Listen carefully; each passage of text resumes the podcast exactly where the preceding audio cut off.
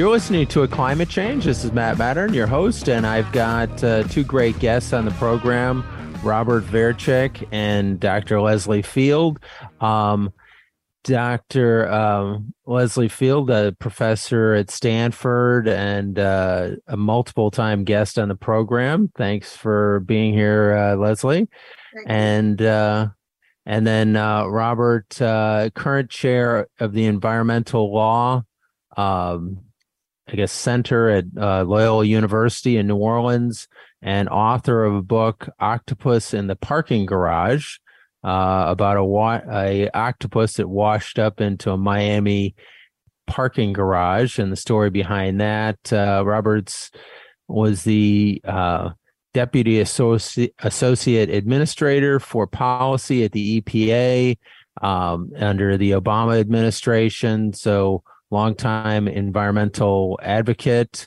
Uh, Robert, uh, welcome to the program. I have a bit of a New Orleans connection uh, to Tulane in New Orleans. Uh, I went to Tulane for undergrad and started uh, law school at Loyola University before transferring out to uh, Southwestern, graduating out here. So it's great to be on your show. Thanks a lot. So, uh, tell us a little bit about the work that you're doing um, at Loyola and with your book and um, and also if you can weave in some of uh, your experiences in the Obama administration. Well, uh, so my area of expertise, I'm I'm at the law school at at uh, Loyola University, New Orleans, and I uh, look at policy issues related to climate and and mainly climate resilience and also uh, disaster response and management. How did I get there? It's because when I first moved to New Orleans, uh, I was here nine months before Hurricane Katrina. And so that just changed everything. My house, along with all sorts of other people, their houses flooded. My kids, you know, scattered to different schools in different parts of the country. Um, and after that, I made two big decisions. One decision was I was going to stay in New Orleans because I really love this city and I think it needs um, it it needs lots of hardworking people. And the second decision that I made was that I was going to uh, devote the rest of my career to looking at climate resilience issues uh, within the space of, of environmental law and environmental justice and and other things. So one of the things I love about uh, the research I do is one is I think it's really important, and two, it's endlessly interesting because in this last book, for instance, I'm writing about wildfires. I'm writing about uh, storm drains and floods. I'm writing about uh, Joshua Tree uh, yucca plants in Joshua Tree National Park and how to preserve those. I, I go diving and learn about restoring coral reefs in, in Key West. Um, I talk to indigenous uh, uh, peoples uh, about their plans for relocating or or protecting places that they love on the coast or on the ice, and it's just fascinating work. And I tell a lot of those stories in the book Octopus in the Parking Garage, which we can talk about a little bit later. Sure. Uh, tell us a little bit about the work that you did while you're working at the Obama for the Obama administration. Well, that really got me uh, started in in thinking very seriously about climate resilience. So I uh, was a deputy associate administrator, which uh, of the of what's what's called the policy office, and so what that meant is I was second in charge of of reviewing essentially all of the regulations and rulemakings that were happening in the in the um, agency. And the other thing that I was asked to do was to serve on President Obama's uh, climate adaptation task force, which was a task force of, of many different agencies across government to prepare for climate change.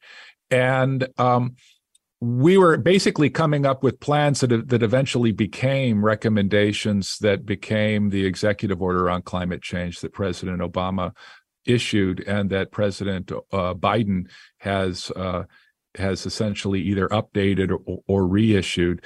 Uh, the important uh, or the part that's related to me in those executive orders is the part that uh, essentially requires federal agencies to think about how climate impacts are affecting their missions uh, and then to develop plans for that. Some agencies, like the Department of Interior, just own lots and lots of land, right? Almost a third of the country. And so what they have to do is think about how climate change is affecting our national parks, affecting our forests, and so on, and develop plans for that. In an agency like the Department of Transportation, uh, you're thinking about are your bridges going to be above water in 50 years? And are your roads uh, going to be able to withstand hotter temperatures? Uh, and are your railroad lines going to buckle when it gets too hot? When you're in a place like the Environmental Protection Agency, you're thinking about, well, uh, will people uh, have access to clean air when the ozone season is longer because it gets warmer? Uh, are uh, people going to have different kinds of allergies? And is that going to affect asthma? And uh, as pollen redistributes itself in different ways because of climate, uh, what's the effect of that? Is it going to be easier or harder to keep rivers clean when there's less water going into them? Uh, you know, because uh, of water scarcity, or conversely, when there's too much water, are is that flooding going to bring toxic uh, water into people's uh, basements you know? So those are the things that that we think about and how to and how to plan for it. It's obviously very complicated uh, work and it it takes a lot of time and a lot of resources and, and, and smart people and community members to help. Well i'm always impressed by the amount of people great people working on these problems uh, though it's just uh, the challenge of doing it in the timing that we have available to us. It, it's um, I'm optimistic based upon the great folks that are working on it, and I'm a little bit uh, more concerned when I consider the window in which all this work has to be done. Uh, what's your kind of sense, having been uh, working in the Obama administration, you know, ten plus years ago, probably to where we're at today? the progress that we've made? Are we moving fast enough for, um, is there some kind of quantum leap that we need to have? Well, first of all, I think that uh, one thing that we have to do is understand that reducing carbon pollution and becoming more resilient to climate impacts are two sides to the same coin. When we when we become more robust when we become more resi- resilient what we are essentially doing is buying time so that we can reduce more carbon pollution and and see the positive effects of that. Um, we have a small window of time i think to work hard so that we can avoid uh, the most catastrophic effects um, but I think that uh, the the United States, the Biden administration in, in, particular, is definitely moving in the right direction. I mean, the, these two laws, the infrastructure law and the uh, Inflation Reduction Act, are are both moonshots uh, and are going to be pouring hundreds of billions of dollars over the next 10 years into both climate resilience and into green energy. And it is really changing already uh, the way that some businesses are operating and the way that some states are beginning to plan. Even here in Louisiana, uh, we are, you know, there are a lot of conversations about how we can build resilience and incorporate green energy and get federal money in order to do it that's what's getting everybody's attention is the availability of those of those funds i was curious as to what kind of green energy uh, louisiana is looking at because it's a, a big fossil fuel producer and historically has not been considered the hotbed of green energy yeah, it's true. So natural gas is is the source of so much electricity in Louisiana. Actually, here in New Orleans, where I am, we are one of the best cities in the nation in terms of green energy. Or uh, let me say it this way: carbon-free energy, and that's because in New Orleans we use a lot of nuclear power. Um, but the rest of the state is not like that. And uh, what is even more unusual about the state of Louisiana is that 60% of our carbon footprint is heavy industry, which is refining and fertilizer manufacturing and these kinds of things. And so we have to decarbonize heavy industry. uh, which is which is more difficult from a technological point of view.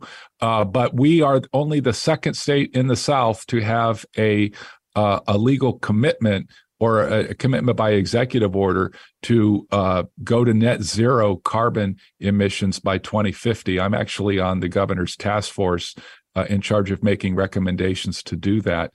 And he is very serious about it, the governor, uh, John Bell Edward, Edwards. So um, it can be done. The pro- the thing is, these are these are collective action and political issues at heart. Um, we have the technology. What we need is the commitment and the drive to do it. Well, uh, certainly very challenging issues, and uh, fascinating work that uh, you're doing down in Louisiana and around the country. Uh, we're listen- you're listening to uh, a climate change. I've got Robert Verchick, uh, current chair of environmental law at Loyola University in New Orleans, and uh, Dr. Leslie Field. will be back in just one minute to talk to both of them.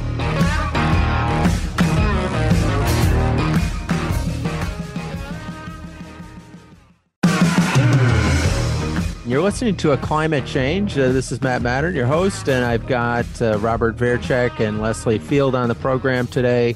Uh, Leslie, uh, thanks for being on the show again. Um, pleasure to have you. Very happy to be here. Thank you.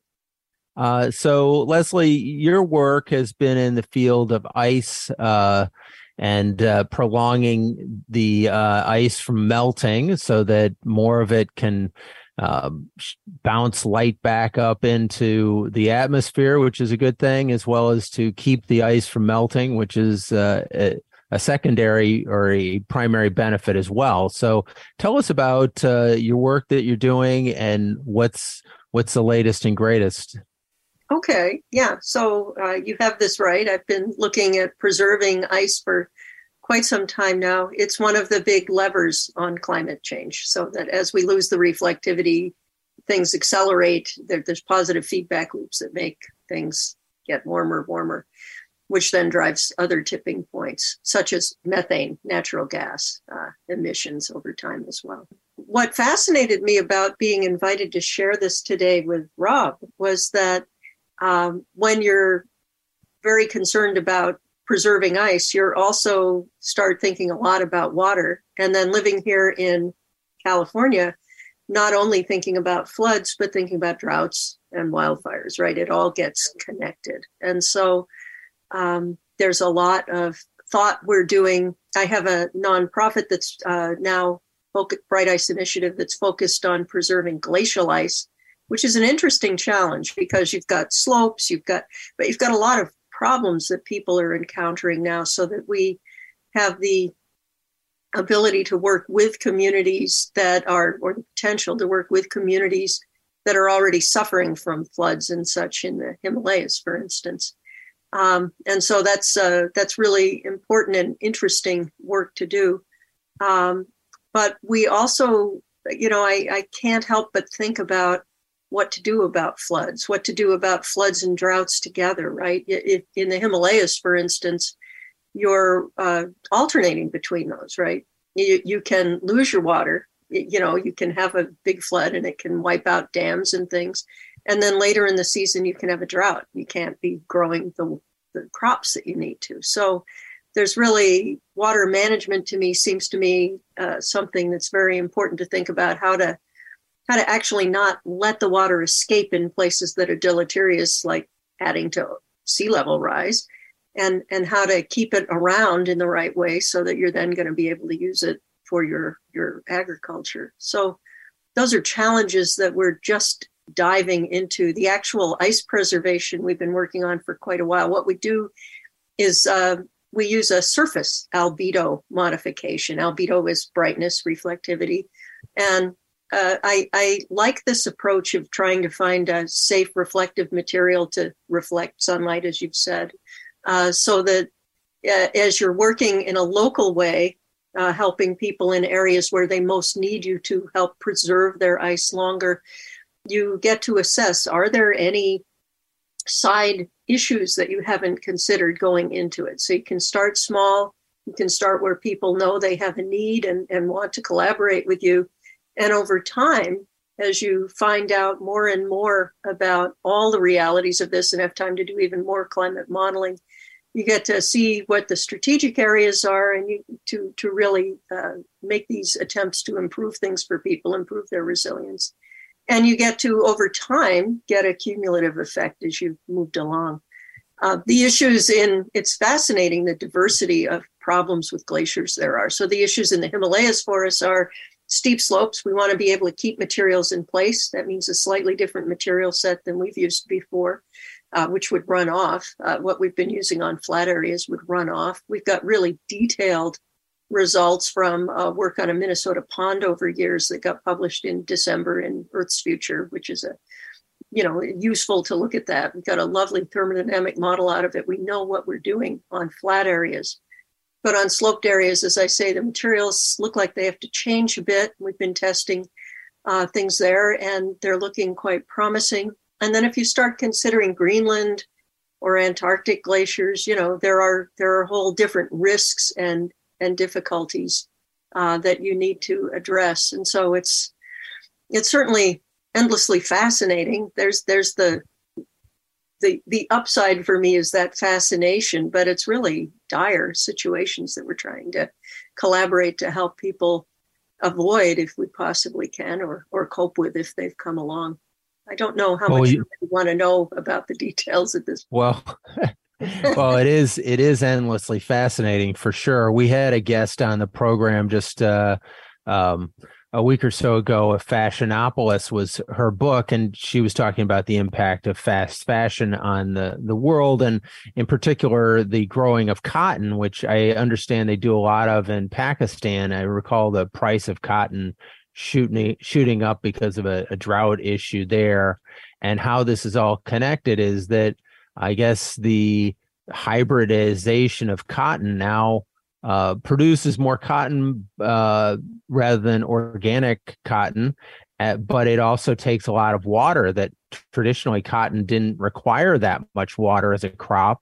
And so uh, that is a problem because there's not necessarily always enough water to go around in dry places. So in the Himalayas. Um, so you know it it's it's all connected and so we we need to you know do work so we're not using as many garments uh, so we're not needing as much cotton but maybe using organic cotton so it's not destroying the the land the way uh, this this uh, crop the cotton that uh, requires a pound of fertilizer for every pound of cotton is is a crazy model but um anyway, let's let's turn to uh, the issue of of how uh, you would actually make this work in and what the effect would be in the Himalayas. I thought that was pretty fascinating. The fact that uh, I mean, over a billion people depend upon the Himalayas as source of water, and if uh, those glaciers um, go away, you know, this is going to be uh, cataclysmically uh, problematic. Yeah, I, I agree. I, I think the number is 1.6 billion people depending for their water on, on the Himalayan melt in, in its previous, you know, predictable fashion rather than now it's melting enough that uh, it doesn't get replenished enough, right? So the, the ice inventory is diminishing, so that water supply is at risk. And what I've heard is that that uh, you know the 10 rivers that are fed by this the 10 major rivers that are fed by this uh, seasonal you know used to be melt um, are responsible for something like a third of the world's food production you know are helping that so there's a there's a huge food crisis that can happen as well as sea level rise, as well as the irony you mentioned droughts in Pakistan, but a third of Pakistan's been underwater, right, as well. So, you know, droughts and floods do seem to tend to alternate, and it all ends up with being misery for people, death for people, and uh, certainly risking a lot of, you know, all the species and, and ecosystems that we've all depended on. So, it's a big deal. How do we intend to do this? Is to, you know, start out with our usual uh, method of getting the right permissions to work and the right collaborations, and then um, which are in process right now. The, the permissions we're we're getting those documented.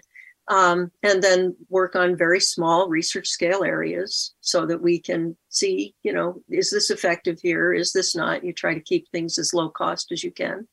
The plan is a three year testing uh, with uh, one of uh, India's premier scientific institutes, IIT, and, uh, and a wonderful glaciologist. Uh, and we'll see, uh, you know, how that works out. Have we got it right? We're doing, as I say, some pre testing in in Minnesota on a pond. And uh, that's been a lovely test pond. That's what that paper I mentioned, uh, where that data came from. Um, I was um, curious as to you know how that uh, the ice melt and uh, the the Mississippi River system. I just read recently how there was some in some places not enough water to allow shipping to go up the Mississippi River. So, I mean, it's it's kind of close to home. It's not just in the Himalayas. Well, certainly, and and for us, uh, the the problems with water supply in California, I mean, it's it's right here, right? We worry about uh, fire danger every season now too. I mean, it's it's just besides having things washing out here, you know, a, a lot of uh, the coastal areas near us in the San Francisco Bay Area have been cut off for a while from power and from roads for you know intermittent periods. It's it's not great. Um, what what I wanted to mention also is I've got the nonprofit Bright Ice Initiative that's working on the glacial melt, but we also have a consulting company where I'm getting my whole group of people who specialize in these sensors and things, small scale, so you can monitor these and maybe predict things better um, and control things better. Pivoting towards environment now, too, towards this whole management of how do we manage the water? How do we manage this? You know, preserve water where we need it, uh, for for the you know predictable future of drought that will come you know a few months later. All of these things are very much on our minds and and we're just absolutely determined to, to help in these areas. Uh, it you don't want to drive all your agriculture out of business, right? You know, right, right. If we use our data to uh, monitor these things, there there's certainly a lot of improvements that we can make in agriculture to use less water. Um, and if we were using drip agriculture and things of that nature, probably save a ton of water. Uh, so we we might have enough if we used it more wisely. Uh, well, we're up on our at the break. Uh, I will. This is uh, a climate change. This is Matt Mattern, your host. I'll be right back with uh, Leslie Field and Rob Verchick uh, to talk to you more about uh, these very important environmental issues.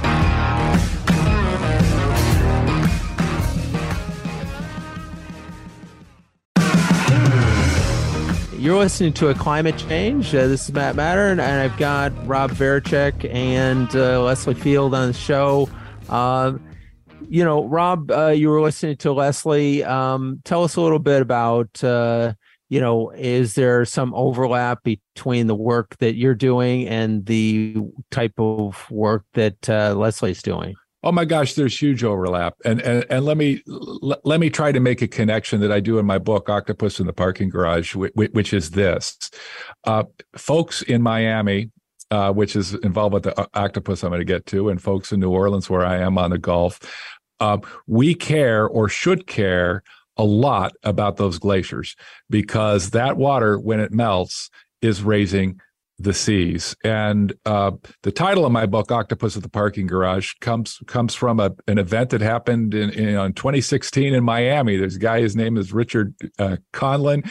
He was going. He he lived in a um, uh, in a condominium complex, fancy condo complex on Biscayne Bay. He was going to work, went into his parking garage structure, and it was full of water. And there was a live octopus flopping around and uh, he did what any of us would do. He took pictures and then he put them on the internet, and um, and I ended up uh, with with a friend ended up writing a um, uh, an op-ed for the Miami Herald, basically saying that that's an eight-armed alarm bell for climate change because what happened was there was a uh, a drainage spout that went down into Biscayne Bay from the garage. Uh, there was a, a, an extreme tide, and uh, of course, the sea level's been rising there. The the entry of that drainage uh, pipe is now underwater when it didn't used to be, and it flushed that octopus all the way up the pipe into the into the parking garage. And everything was okay. They got it out and it was doing fine apparently. Uh, but what it shows is that all of this stuff is connected. And so in my in my book for instance i uh, I, I i live part of my my time in washington state. And and i i write in the book about the glaciers on mount rainier uh, on Mount Rainier in Mount Rainier National Park and and Nisqually Glacier and other glaciers which I've actually climbed on, and and they are all uh, receding. And when they recede, of course, that's because the water's melting. When the water melts, it floods uh, various rivers in that park and floods uh, some uh, communities. One called uh, Longmire, which is which is there. Another issue that I'm thinking about, um, Leslie, and I'd like to know more about, is that, for instance, in Washington State, you don't think of Western Washington as having water scarcity problems, but in fact it does. And one of the reasons is that the snow, the ice pack, the snowpack, and the and the glacier, um, uh, uh, or the ice rather, it's it's melting faster in the spring, and it's not staying put for later on in the early summer.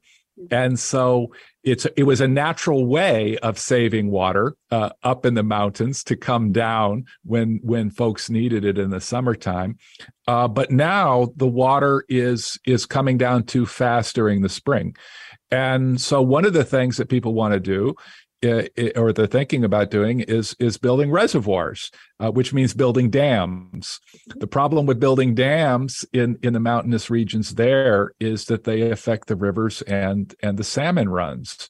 And uh, and there are many people who depend on the salmon runs, including indigenous uh, communities in Washington, um, whose treaty rights uh, can insist, you know, that that uh, you don't just dam things up because you need them.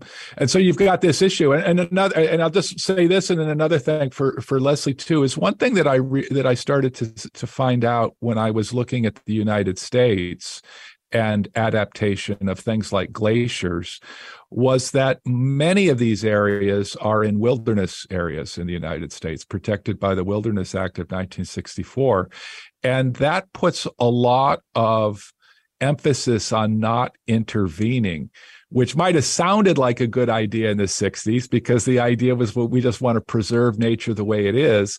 But we're already uh, affecting nature with climate change, and it's making us harder to get into places like the sequoias or the, the glaciers on Mount Rainier and do anything that might be manipulative.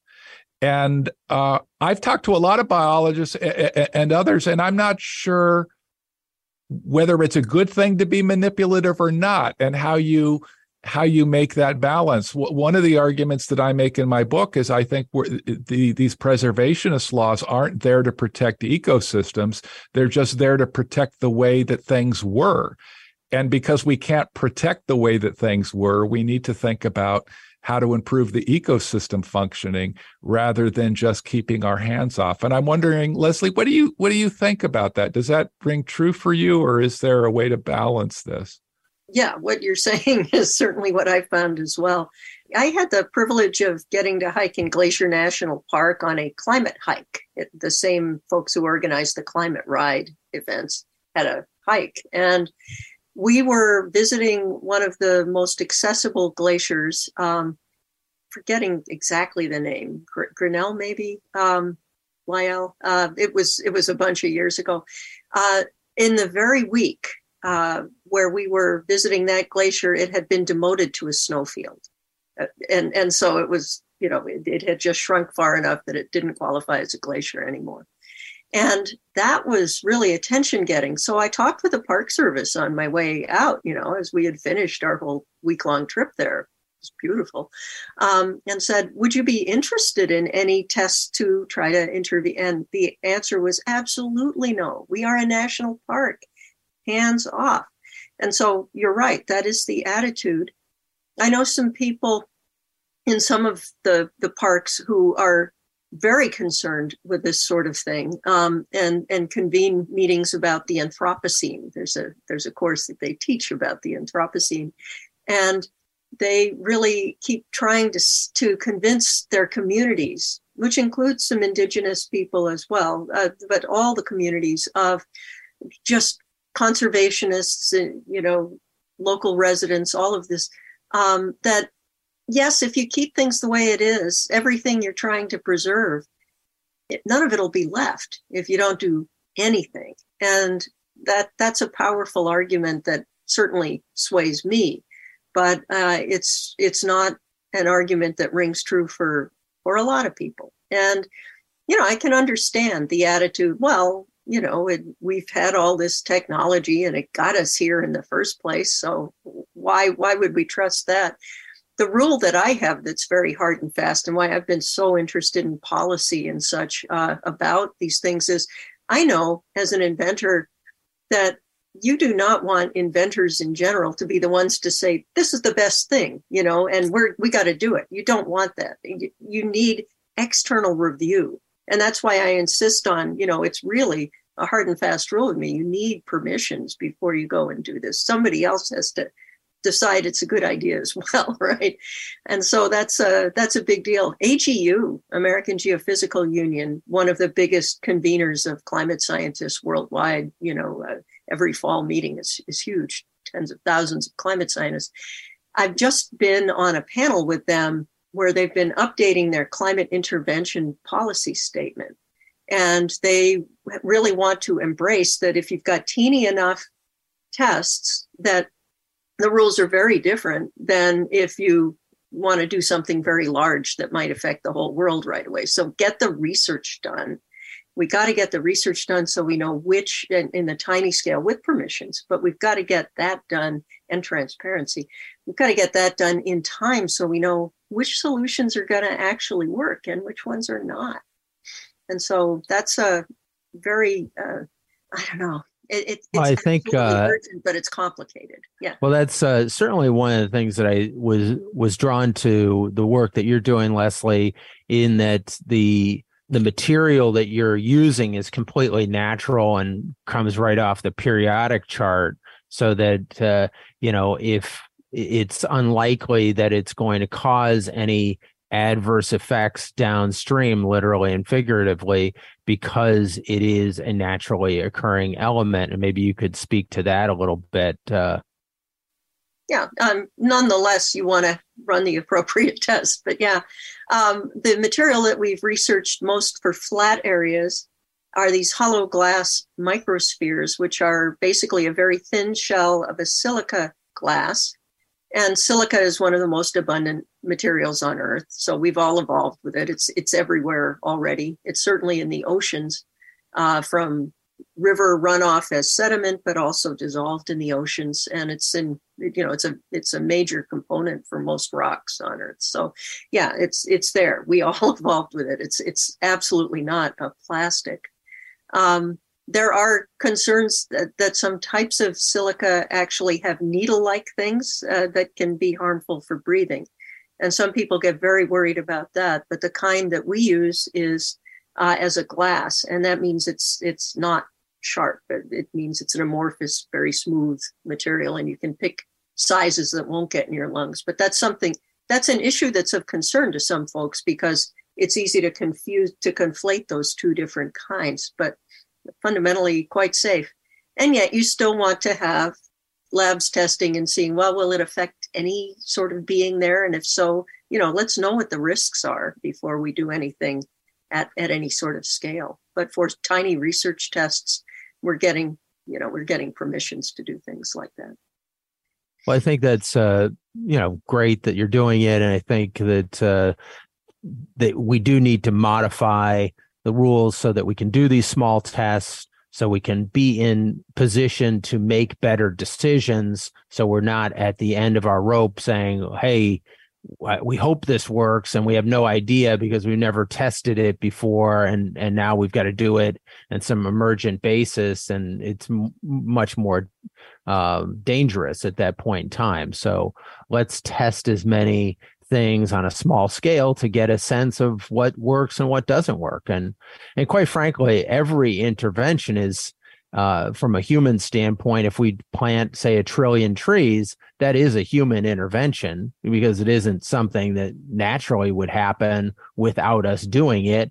And of course, if we plant trees in the wrong way, that can have a consequence too. So we've got to, you know, something as simple as planting a forest, or it seems as simple, might have a lot of complexity because there's all kinds of different types of trees that you need to put in a forest so that it actually uh, mimics a natural uh, evolution of of one.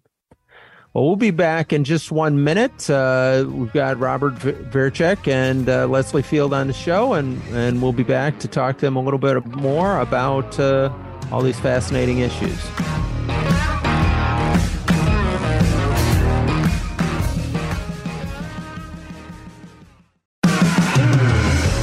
You're listening to a climate change, and I've got uh, Leslie Field and and Rob Verchick on the program. And uh, for our last segment, wanted to switch switch our direction a bit and talk a little bit about methane and and what we can do to stop the uh, the massive amount of methane that's going up in the atmosphere. That's what ten times more powerful a greenhouse gas than CO two uh, Rob, you certainly have a fair amount of it uh, down in Louisiana that's going up uh, from orphan wells and uh, natural gas um, leakage, uh, right?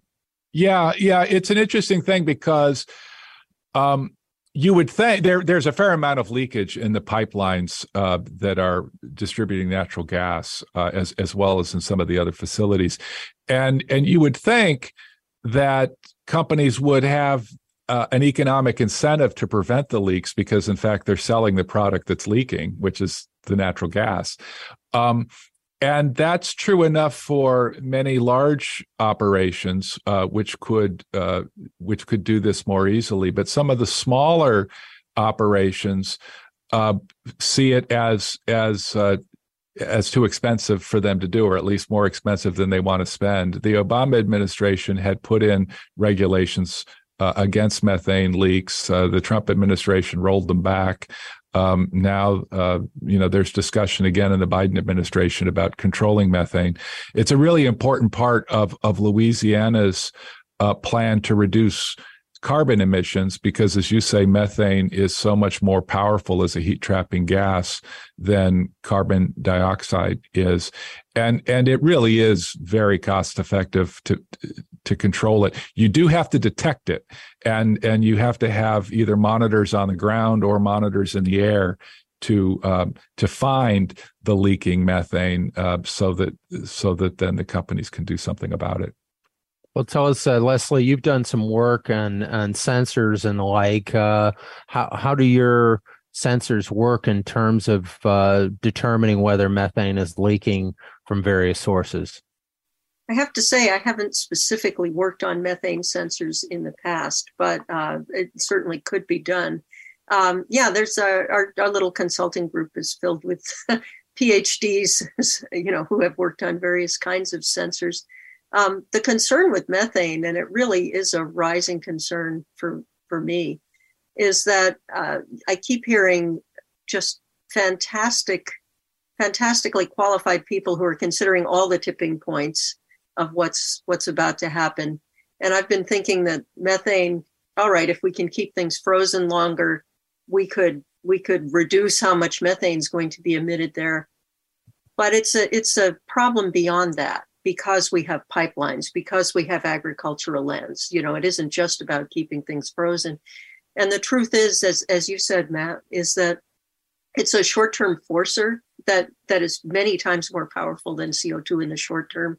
And increasingly, it seems that we've got maybe this decade, maybe two decades, in which to make the change we need to in order to really keep habitability and, and you know avoid many of these dire outcomes that are coming from climate change. So methane emissions will drive things much faster. It'll be another positive feedback loop that we really want to avoid. So, Rob, uh, where are we? Where is the Biden administration as far as uh, putting those uh, regulations back in place on on methane Well, they have uh, they, have renewed two rules uh, from the Obama administration and are, and are updating them. One, one has to do with uh, methane leaks on on public land, which is uh, which is an easier uh, political lift, I guess you could say, um, because it's it's it's land owned by the federal government. And the second is is a rule that would target emissions from existing oil and gas wells uh, nationwide uh, that, that, put out a certain amount of uh, three tons of methane per year. I think it is.